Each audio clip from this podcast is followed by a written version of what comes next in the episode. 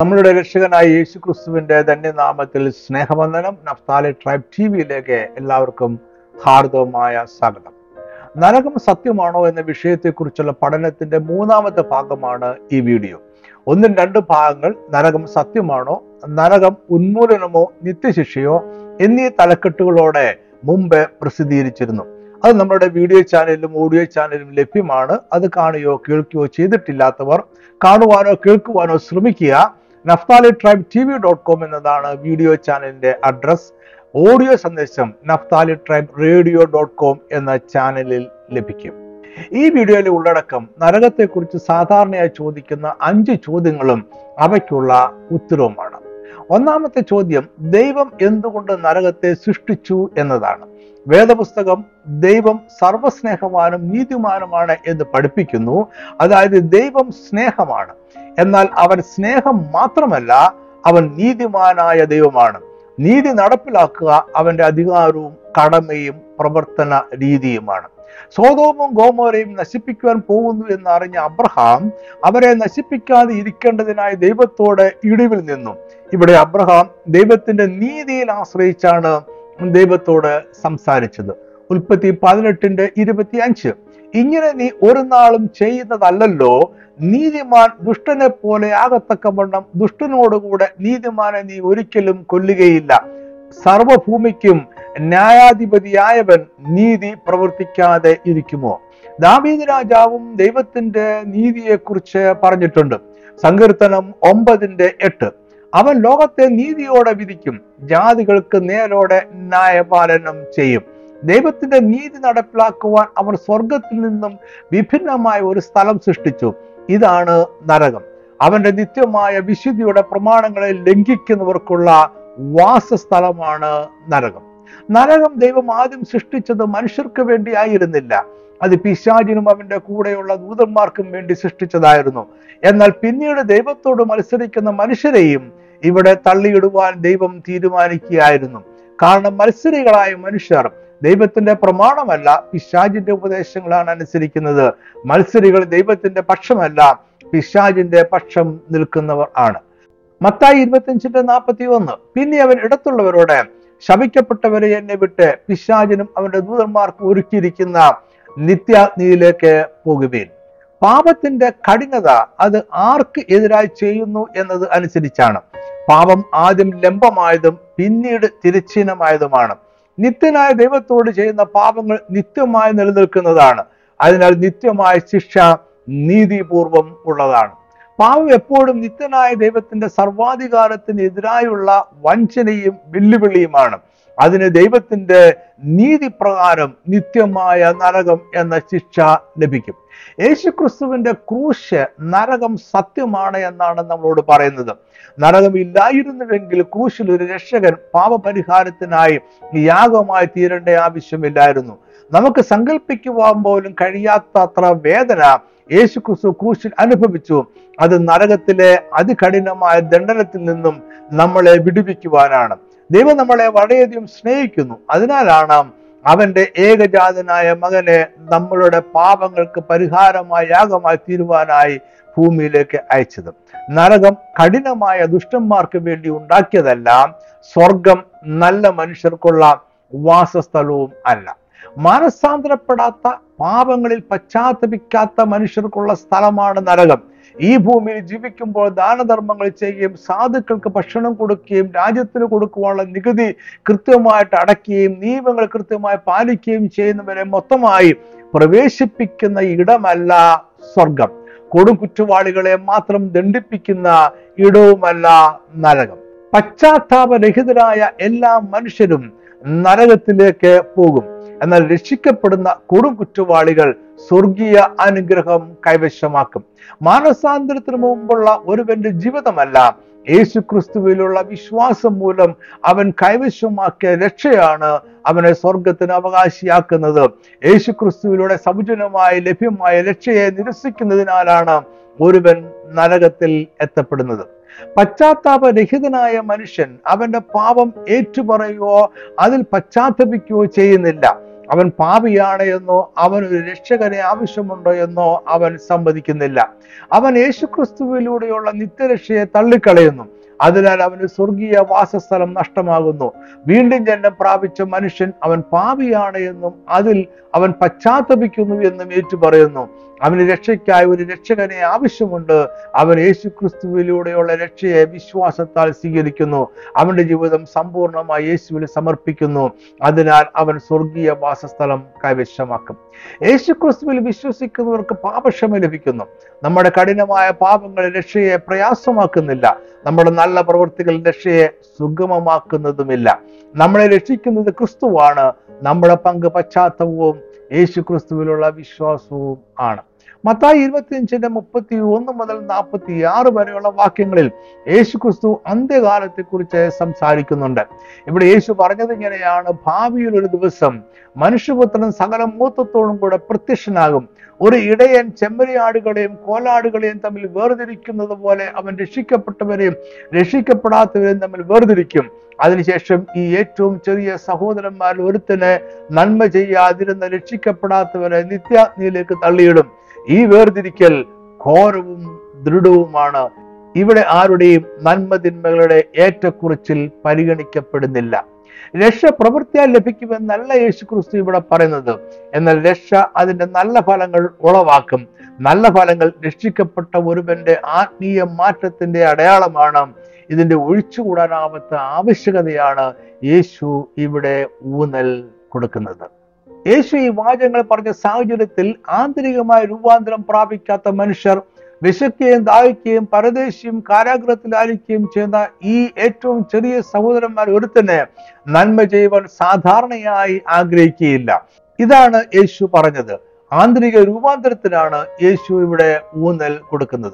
ദൈവം എല്ലാ മനുഷ്യർക്കും അവരുടെ നിത്യത എവിടെ ചെലവഴിക്കണം എന്ന് തീരുമാനിക്കാനുള്ള സ്വാതന്ത്ര്യം നൽകിയിട്ടുണ്ട്. ദൈവം ഒരിക്കലും മനുഷ്യരുടെ സ്വതന്ത്ര ഇച്ഛാശക്തിയിൽ ഇടപെടുന്നില്ല. അതിനാൽ അവന് ദൈവത്തിന്റെ പ്രമാണങ്ങൾ അനുസരിച്ച് ജീവിക്കുവാനും ദൈവത്തെ നിരസിച്ചുകൊണ്ട് ജീവിക്കുവാനുമുള്ള സ്വാതന്ത്ര്യമുണ്ട്. എന്നാൽ അവന്റെ സ്വന്തം തെരഞ്ഞെടുപ്പിന്റെയും തീരുമാനത്തിന്റെയും പരിണത ഫലം അവൻ അനുഭവിക്കേണ്ടി വരും. സ്വതന്ത്ര ഇച്ഛാശക്തി എന്നത് അർത്ഥമുള്ളതാകണമെങ്കിൽ മനുഷ്യർക്ക് നന്മയോ തിന്മയോ തിരഞ്ഞെടുക്കുവാനുള്ള സ്വാതന്ത്ര്യവും അതിനുള്ള അവസരവും ഉണ്ടാകണം. നന്മയും തിന്മയും അവന് തിരഞ്ഞെടുക്കുവാൻ കഴിയത്തക്കവണ്ണം ലഭ്യമായിരിക്കണം. ഈ ഭൂമിയിൽ നന്മയും തിന്മയും ഉള്ളതുപോലെ തന്നെ മരണാനന്തര ജീവിതത്തിലും രണ്ട് അവസ്ഥകളുണ്ട്. എന്നാൽ മരണാനന്തര ജീവിതത്തിൽ എവിടെയായിരിക്കണം നിത്യത ചെലവഴിക്കേണ്ടത് എന്ന് ഈ ഭൂമിയിൽ ജീവിച്ചിരിക്കുമ്പോൾ തന്നെ തിരഞ്ഞെടുക്കണം. മരണത്തിന് ശേഷം സ്വതന്ത്ര ഇച്ഛാശക്തിയോ തെരഞ്ഞെടുപ്പോ ഇല്ല. ഇത് സാധ്യമാകണമെങ്കിൽ സ്വർഗം മാത്രം പോരാ നരകവും ഉണ്ടായിരിക്കണം. രണ്ടാമത്തെ ചോദ്യം ഇതാണ് പശ്ചാത്താപരഹിതരായ മനുഷ്യരെ എപ്പോഴാണ് നരകത്തിൽ തള്ളിയിടുന്നത്? നമ്മൾ മനസ്സിലാക്കിയതുപോലെ പാപങ്ങളിൽ പശ്ചാത്തപിക്കാത്ത മനുഷ്യരുടെ അന്ത്യവാസസ്ഥലമാണ് നരകം. എന്നാൽ അവരുടെ മരണശേഷം ഉടൻ തന്നെ അവർ അവിടെ എത്തുന്നില്ല. അന്ത്യന്യായവിധിക്ക് ശേഷം മാത്രമേ അവരെ അവിടെ തള്ളിയിടുന്നുള്ളൂ. അന്ത്യന്യായവിധിയാണ് വലിയ വെള്ളസിംഹാസനത്തിന്റെ ന്യായവിധി എന്ന് വിളിക്കുന്നത്. യേശുക്രിസ്തുവിന്റെ ഈ ഭൂമിയിലുള്ള ആയിരം ആണ്ട് വാഴ്ചയ്ക്ക് ശേഷം മാത്രമേ ഇത് സംഭവിക്കൂ. ഇവിടെ മാനസാന്തരപ്പെടാത്ത എല്ലാ മനുഷ്യരെയും ന്യായം വിധിക്കും. അവരെ കുറ്റക്കാർ എന്ന് കണ്ടെത്തി ശരീരവും ആത്മാവും കൂടെ നരകത്തിൽ തള്ളിയിടും. ഈ സംഭവത്തെക്കുറിച്ചുള്ള വിവരണം നമുക്ക് വെളിപ്പാട് പുസ്തകം ഇരുപതാം അധ്യായം പതിനൊന്നുമുള്ള വാക്യങ്ങളിൽ വായിക്കാവുന്നതാണ്. രക്ഷിക്കപ്പെടാത്ത മരിച്ചവർ ഇപ്പോൾ എവിടെയാണ് എന്നതിന്റെ ഒരു ചിത്രം. യേശു പറഞ്ഞ ധനവാന്റെയും ലാസറിന്റെയും ഉപമയിൽ നിന്ന് ലഭിക്കും. ഈ ഉപമ ലൂക്കോസ് പതിനാറാം അധ്യായം പത്തൊമ്പത് മുതൽ മുപ്പത്തി ഒന്ന് വരെയുള്ള വേദഭാഗത്തെ രേഖപ്പെടുത്തിയിരിക്കുന്നു. ധനവാന്റെ ആത്മാവ് പാതാളത്തിൽ യാതന അനുഭവിക്കുന്നു. അവന് സുബോധമുണ്ട് ദാഹമുണ്ട് നിരാശയും വേദനയുമുണ്ട്. ഇതെല്ലാം അവന് അനുഭവിക്കുന്നുണ്ട്. അവന് ഭൂമിയിലെ ജീവിതത്തെക്കുറിച്ചുള്ള ഓർമ്മയുണ്ട്. അവന് സ്വർഗീയ വിശ്രമ സ്ഥലം കാണുന്നുണ്ട്. ഇതിൽ നിന്നും മാനസാന്തരപ്പെടാതെ മരിക്കുന്ന എല്ലാ മനുഷ്യരുടെ ആത്മാക്കൾ ഇപ്പോൾ പാതാളത്തിലാണ് എന്നും അവർ അന്ത്യനായ വിധി കാത്തുകൊണ്ട് അവിടെ ആയിരിക്കുന്നു എന്നും നമുക്ക് ഗ്രഹിക്കാം. അന്ത്യനായ വിധി അവരെ കുറ്റവിമുക്തരാക്കുവാനല്ല നിത്യ നരകത്തിലേക്ക് തള്ളിയിടുവാൻ ആണ്. വെളിപ്പാട് പുസ്തകം ഇരുപതിന്റെ പന്ത്രണ്ടിൽ പറയുന്നതനുസരിച്ച് അപ്പോസ്തലനായ യോഹന്നാൻ മരിച്ചവർ ആപാലവൃതം സിംഹാസനത്തിന് മുൻപിൽ നിൽക്കുന്നത് കണ്ടു. ഇത് അന്ത്യന്യായവിധിയുടെ ചിത്രമാണ്. മനുഷ്യർ ശരീരത്തോടെ ന്യായവിധിക്കായി നിൽക്കുകയാണ്. അപ്പോൾ പുസ്തകങ്ങൾ തുറന്നു. ജീവന്റെ പുസ്തകം എന്ന മറ്റൊരു പുസ്തകവും തുറന്നു. പുസ്തകങ്ങളിൽ എഴുതിയിരുന്നതിന് ഒത്തവണ്ണം മനുഷ്യർക്ക് അവരുടെ പ്രവൃത്തികൾക്ക് അടുത്ത ന്യായവിധി ഉണ്ടായി. ന്യായവിധിക്ക് ശേഷം ജീവപുസ്തകത്തിൽ പുസ്തകത്തിൽ പേരെഴുതി കാണാത്ത ഏവനെയും തീപ്പൊയ്യിൽ തള്ളിയിടും. അവരെ ശരീരവും ആത്മാവും കൂടെ നരകത്തിൽ തള്ളിയിടും. ചുരുക്കി പറഞ്ഞാൽ രക്ഷിക്കപ്പെടാത്തവരുടെ ആത്മാവ്. അവർ മരിക്കുമ്പോൾ ഉടൻ തന്നെ നരകത്തിൽ പോകുന്നില്ല. അവിടെ ആത്മാവ് പാതാളം എന്ന യാതനാ സ്ഥലത്തേക്ക് പോകുന്നു. അവിടെ അവർ അന്ത്യനായ വിധിക്കായി കാത്തിരിക്കുന്നു. അന്ത്യനായ വിധി അവരുടെ പ്രതീക്ഷയല്ല. അവിടെ നിത്യശിക്ഷ വിധിക്കുന്ന അവസരം മാത്രമാണ്. കാരണം മരണത്തിന് ശേഷം മാനസാന്തരപ്പെടുവാനോ ദൈവത്തോട് നിരപ്പ് പ്രാപിക്കുവാനോ അവസരമില്ല. ന്യായവീതിക്ക് ശേഷം അവരെ നിത്യനരകത്തിലേക്ക് തള്ളിയിടും. മൂന്നാമത്തെ ചോദ്യം എന്തുകൊണ്ടാണ് ദൈവം മനുഷ്യരെ നരകത്തിൽ തള്ളിയിടുന്നത് എന്നതാണ്. മാനവികത എന്ന തത്വശാസ്ത്രത്തിൽ വിശ്വസിക്കുന്നവർ ക്രിസ്തീയ വിശ്വാസത്തിനെതിരെ ഉയർത്തുന്ന ഒരു ചോദ്യമാണിത്. മനുഷ്യരെ നിത്യമായ ദണ്ഡനത്തിനായി നരകത്തിലേക്ക് തള്ളിയിടുന്നത് എങ്ങനെ ദൈവിക നീതി ആകും? നമ്മൾ മുമ്പ് പറഞ്ഞതുപോലെ ദൈവം നരകത്തെ ആദ്യം സൃഷ്ടിച്ചത് മനുഷ്യർക്കായിട്ടല്ല. പിശാചിനും അവനോടൊപ്പം ചേർന്ന ദൂതന്മാർക്കുമുള്ള ശിക്ഷയായിട്ടാണ്. എന്നാൽ പിന്നീട് മനുഷ്യരും സാത്താനോടും കൂടെ ചേർന്ന് ദൈവത്തോട് മത്സരിച്ചപ്പോൾ അതേ നരകം മാനസാന്തരപ്പെടാത്ത മനുഷ്യരുടെയും നിത്യവാസസ്ഥലമായി മാറി സാത്താനായി സൃഷ്ടിക്കപ്പെട്ട നരകം സാത്താനോടൊപ്പം ചേർന്ന മനുഷ്യർക്കും ലഭിച്ചു. സെന്റ് തോമസ് അക്യുനാസ് എന്ന വേദ പണ്ഡിതൻ രണ്ട് പ്രത്യേക വാക്കുകളിലൂടെ മനുഷ്യരെ കുറിച്ചുള്ള ദൈവത്തിന്റെ ഹിതം വിശദീകരിക്കുന്നു. ഈ രണ്ട് വാക്കുകൾ പൂർവഗാമിയായ ദൈവഹിതം പരിണത ഫലമായ ദൈവഹിതം എന്നിവയാണ്. ഈ വാക്കുകളെ അദ്ദേഹം വിശദീകരിക്കുന്നത് ഇങ്ങനെയാണ്. ഒരു മനുഷ്യൻ ജീവിക്കണം എന്നതാണ് ഒരു ന്യായാധിപന്റെ പൂർവഗാമിയായ ഹിതം. എന്നാൽ അവൻ കുറ്റക്കാരനാണ് എന്ന് കണ്ടെത്തി കഴിയുമ്പോൾ അവനെ തൂക്കിക്കൊല്ലുവാൻ വിധിക്കുന്നു. ഇത് ന്യായാധിപന്റെ പരിണത ഫലമായ ഹിതമാണ്. ഇതേ രീതിയിൽ പൂർവഗാമിയായ ഹിതപ്രകാരം മനുഷ്യരെല്ലാവരും രക്ഷ പ്രാപിക്കണമെന്ന് ദൈവം ആഗ്രഹിക്കുന്നു. എന്നാൽ പാപത്തിന്റെ പരിണത ഫലമായ ഹിതപ്രകാരം അവന്റെ നീതി കൊത്തവണ്ണം ചിലരെ നശിപ്പിക്കുവാൻ ദൈവം തീരുമാനിക്കുന്നു. അക്കിനാസിന്റെ വാദത്തെ നമുക്ക് ഇങ്ങനെ വിശദീകരിക്കാം. മനുഷ്യരെ സൃഷ്ടിച്ചപ്പോൾ അവരെക്കുറിച്ച് ദൈവത്തിനുണ്ടായിരുന്ന ഹിതമാണ് പൂർവഗാമിയായ ഹിതം. അപ്പോൾ അവർ പാപം ചെയ്തിരുന്നില്ല. മനുഷ്യർ ദൈവസ്ഥനിൽ നിത്യമായി ജീവിക്കണമെന്നായിരുന്നു അവന്റെ ഹിതം. എന്നാൽ പിന്നീട് മനുഷ്യർ ഏതൻ തോട്ടത്തിൽ വെച്ച് സാത്താനോടുകൂടെ ചേരുകയും ദൈവത്തിനെതിരായി പാപം ചെയ്യുകയും ചെയ്തു. പാപത്തിന്റെ ഭരണത ഫലമായി മനുഷ്യരിൽ ഒരു കൂട്ടരെ രക്ഷിക്കുവാനും ശേഷിച്ചവരെ അവരുടെ തിരഞ്ഞെടുപ്പിന് പ്രകാരം പാപത്തിന്റെ ശിക്ഷ അനുഭവിക്കുവാനും ദൈവഹിതമായി. ഇതിനെ പരിണത ഫലമായ ഹിതം എന്ന് വിളിക്കാം. താത്വികമായി എല്ലാവരും നരകത്തിൽ പോകുന്നത് ആദാമ്യ പാപത്തിന്റെയും അതിന്റെ പരിണത ഫലമായി മനുഷ്യർ ചെയ്യുന്ന പാപപ്രവൃത്തികളുടെയും ഫലമായിട്ടാണ്. എന്നാൽ പ്രായോഗികമായി പറഞ്ഞാൽ ആദാമ്യ പാപത്തിന്റെ ഫലമായി ആരും നരകത്തിൽ പോകുന്നില്ല. ആരെങ്കിലും നരകത്തിൽ പോകുന്നുവെങ്കിൽ അത് അവർ യേശുക്രിസ്തുവിലൂടെയുള്ള രക്ഷയെ നിരസിച്ചത് കൊണ്ടാണ് ഈ തിരസ്കരണം അവരുടെ സ്വതന്ത്ര ഇച്ഛാശക്തിയുടെ പ്രയോഗമാണ്. അതായത് ദൈവം ഇടപെട്ട് ആരെയും നരകത്തിലേക്ക് അയക്കുന്നില്ല. ഒരു മനുഷ്യനും നരകത്തിനായി മുൻ നിയമിക്കപ്പെടുന്നില്ല. എന്നാൽ നരകത്തിലേക്ക് പോകുവാനുള്ള തെരഞ്ഞെടുപ്പ് നടത്തിയവരെ ദൈവം തടയുന്നില്ല. സ്വർഗീയ നിത്യജീവൻ തിരഞ്ഞെടുക്കുന്നവരുടെ ജീവിതത്തിൽ ദൈവത്തിന്റെ സജീവമായ ഇടപെടൽ ഉള്ളപ്പോൾ നരകം തിരഞ്ഞെടുക്കുന്നവരുടെ ജീവിതത്തിൽ ദൈവം ഇടപെടുന്നതേ ഇല്ല. പ്രസിദ്ധനായ ഇംഗ്ലീഷ് സാഹിത്യകാരനും ഒരു ആംഗ്ലിക്കൻ ദൈവശാസ്ത്രജ്ഞനുമായ സി എസ് ലീവിസ് പറഞ്ഞത് ഇങ്ങനെയാണ്.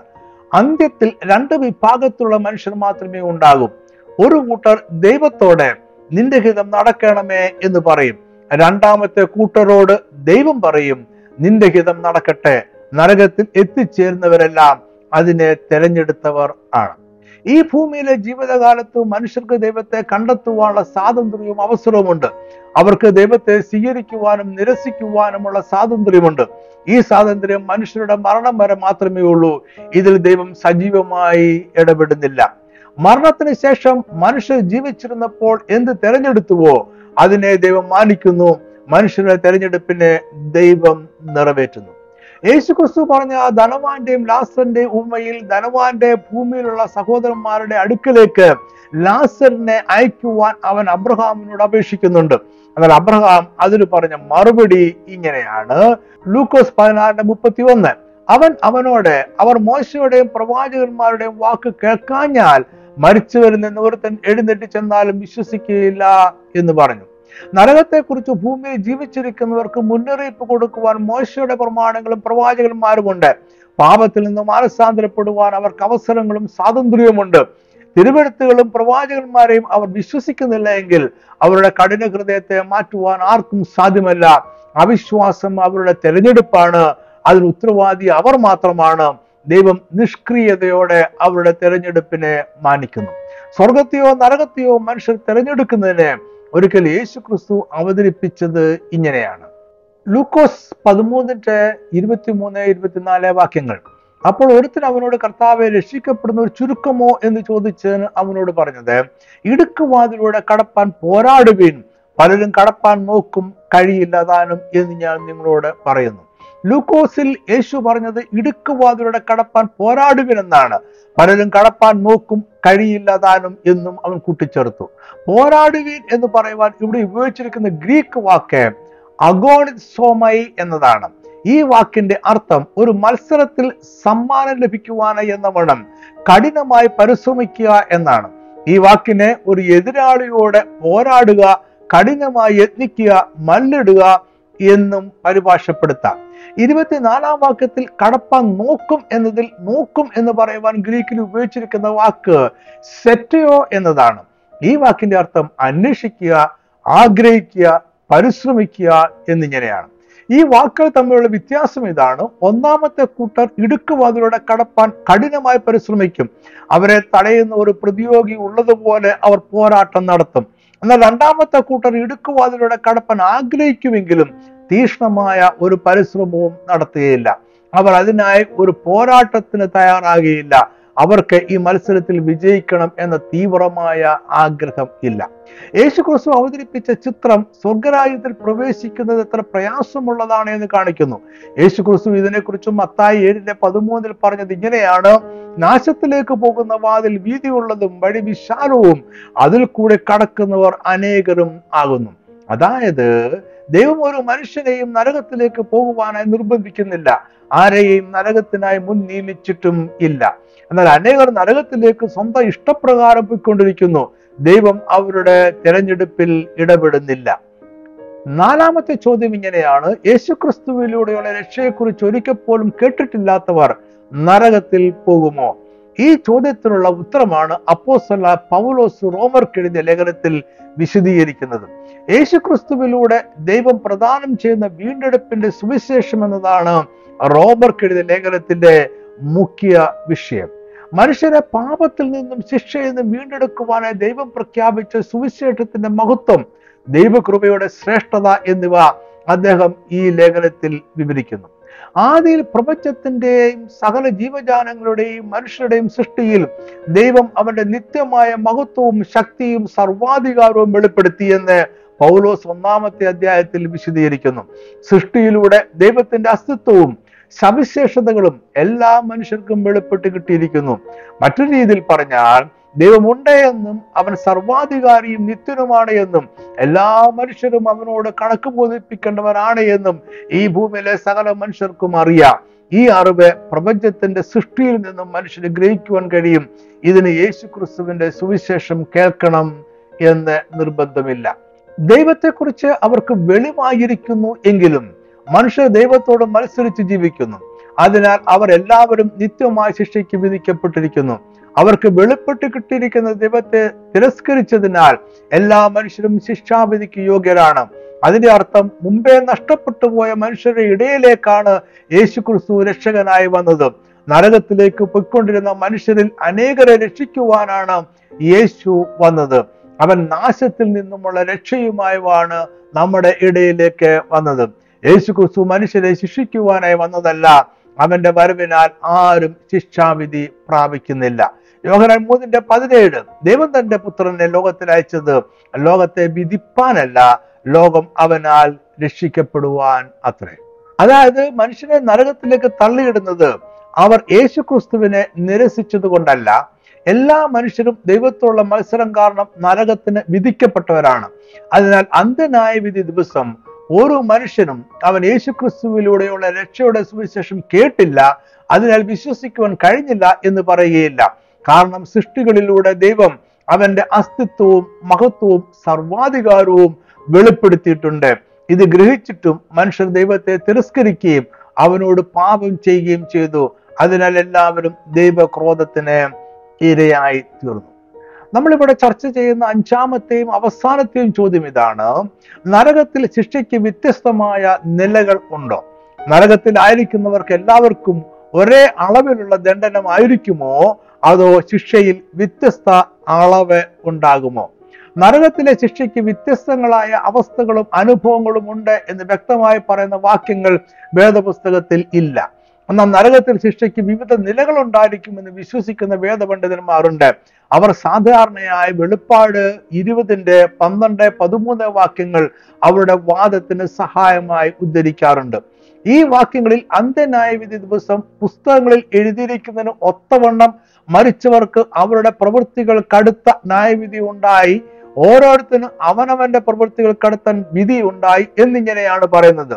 ഇത് ഒരു പക്ഷേ നരകത്തിലെ ശിക്ഷയുടെ വ്യത്യസ്തങ്ങളായ അളവുകളെ കുറിച്ചായിരിക്കാം സൂചിപ്പിക്കുന്നത്. നരകത്തിൽ പല നിലയിലുള്ള ദണ്ഡനങ്ങൾ കണ്ടേക്കാം. ഈ ചിന്തയ്ക്ക് പിൻബലമേകുന്ന ഒരു പ്രമാണം മോശയുടെ ഉടമ്പടിയിലുണ്ട്. അവിടെ കുറ്റത്തിന് തുല്യമായ ശിക്ഷ എന്ന പ്രമാണം ദൈവം നൽകുന്നുണ്ട്. ഇത് ഭാവിയിൽ സംഭവിക്കുവാനിരിക്കുന്ന ശിക്ഷാവിധിയുടെ നിഴലായിരിക്കാം. മോശയുടെ ന്യായപ്രമാണത്തിലെ നിയമം ഇങ്ങനെയാണ്. പുറപ്പാട് ഒന്നിന്റെ ഇരുപത്തിനാല്. കണ്ണിന് പകരം കണ്ണ് പല്ലിന് പകരം പല്ല് കൈക്ക് പകരം കൈ കാലിന് പകരം കാൽ. ലീവപുസ്തകം ഇരുപത്തിനാലിന്റെ പത്തൊമ്പത് ഇരുപത് വാക്യങ്ങൾ. ഒരുത്തൻ കൂട്ടുകാരന് കേടുവരുത്തിയാൽ അവൻ ചെയ്തതുപോലെ തന്നെ അവനോട് ചെയ്യണം. ഒടുവിന് പകരം ഒടുവ് കണ്ണിന് പകരം കണ്ണ് പല്ലിന് പകരം പല്ല്. ഇങ്ങനെ അവൻ മറ്റവന് കേടി വരുത്തിയതുപോലെ തന്നെ അവനും വരുത്തണം. ഈ വാക്യം ഇപ്പോൾ വായിക്കുന്ന അനേകരും സാധാരണയായി മനസ്സിലാക്കുന്നത് ഇങ്ങനെയാണ്. ആരെങ്കിലും ഒരുവന്റെ കണ്ണിന് കേടുവരുത്തിയാൽ കുറ്റം ചെയ്തവന്റെ കണ്ണിന് അതുപോലെ കേടുവരുത്തണം. എന്നാൽ ദൈവം അങ്ങനെയല്ല ഉദ്ദേശിച്ചത്. മോശയും അന്നത്തെ ഇസ്രായേലും അങ്ങനെ മനസ്സിലാക്കിയതും ഇല്ല. അവർ ഒരിക്കലും അങ്ങനെ ആരെയും ശിക്ഷിച്ചിട്ടും ഇല്ല. ഇസ്രായേലിലെ ന്യായാധിപന്മാർ ഈ പ്രമാണത്തെ തക്ക ശിക്ഷ എന്നാണ് വ്യാഖ്യാനിച്ചത്. അതായത് കുറ്റത്തിന് തുല്യമായ ശിക്ഷ എന്ന പ്രമാണമാണ് ഇവിടെ പറയുന്നത്. അതാണ് കണ്ണിന് പകരം കണ്ണ് പല്ലിന് പകരം പല്ല് കൈക്ക് പകരം കൈ കാലിന് പകരം കാൽ എന്ന് പറയുന്നത് കൊണ്ട് ഉദ്ദേശിക്കുന്നത്. ലേവപുസ്തകം ഇരുപത്തിനാലിന്റെ പത്തൊമ്പതിലെ അവൻ ചെയ്തതുപോലെ തന്നെ അവനോട് ചെയ്യണമെന്ന ഭാഗമാണ് ഇത്തരം ഒരു വ്യാഖ്യാനത്തിന് ഉപയോഗിച്ചത്.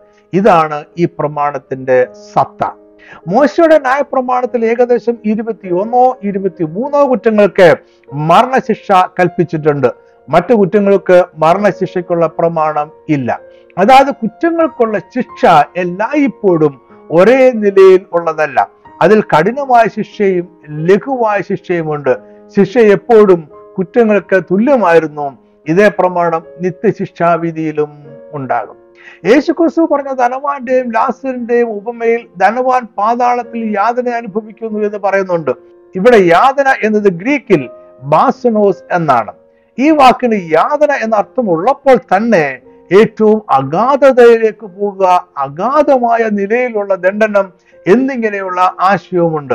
ഇത് നരകത്തിൽ പല നിലയിലുള്ള ദണ്ഡനമുണ്ട് എന്ന ധ്വനി നൽകുന്നു.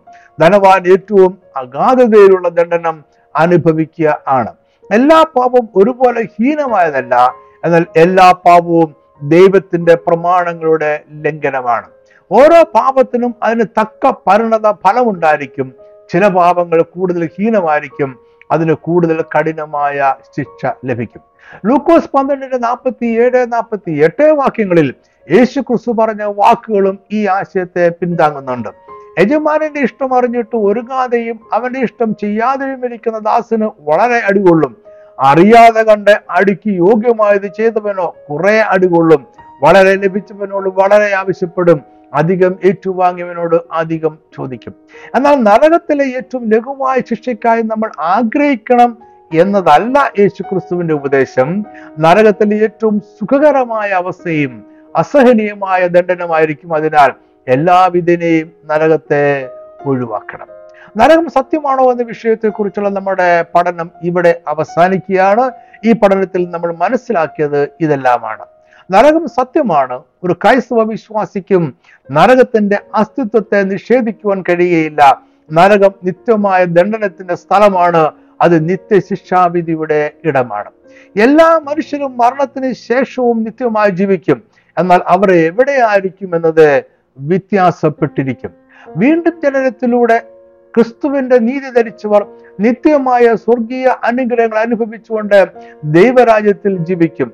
ദുഷ്ടന്മാർ എന്നേക്കും ദൈവിക ക്രോധം അനുഭവിച്ചുകൊണ്ട് നരകത്തിൽ ജീവിക്കും.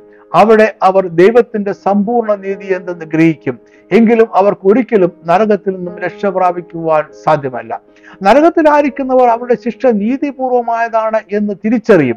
അവരുടെ അന്ത്യത്തിന്റെ ഉത്തരവാദിത്വം അവർക്ക് തന്നെയായിരിക്കും എന്നാൽ രക്ഷിക്കപ്പെടുവാൻ വീണ്ടും ഒരവസരം ലഭിക്കുകയില്ല നരകം സത്യമാണ് എന്ന് മനസ്സിലാക്കുന്ന നമ്മൾ സകല മനുഷ്യരെയും സാത്താന്റെ അടിമത്തിൽ നിന്നും രക്ഷിക്കുവാൻ ശ്രമിക്കേണ്ടതാണ്. ഒരു മനുഷ്യനും ദൈവത്തിൽ നിന്നും വിച്ഛേദിക്കപ്പെടാതെ ഇരിക്കണം ആരും നരകത്തിലേക്ക് തള്ളപ്പെടരുത്. നരകം സത്യമാണോ എന്ന വിഷയത്തെക്കുറിച്ചുള്ള പഠന പരമ്പര ഇവിടെ അവസാനിക്കുന്നു. ഇത് നിങ്ങൾക്ക് ആത്മീയമായ പ്രയോജനമായിരുന്നു എന്ന് ഞാൻ വിശ്വസിക്കുന്നു. ദൈവം നമ്മളെ എല്ലാവരെയും അനുഗ്രഹമായി നടത്തട്ടെ. ആമേൻ.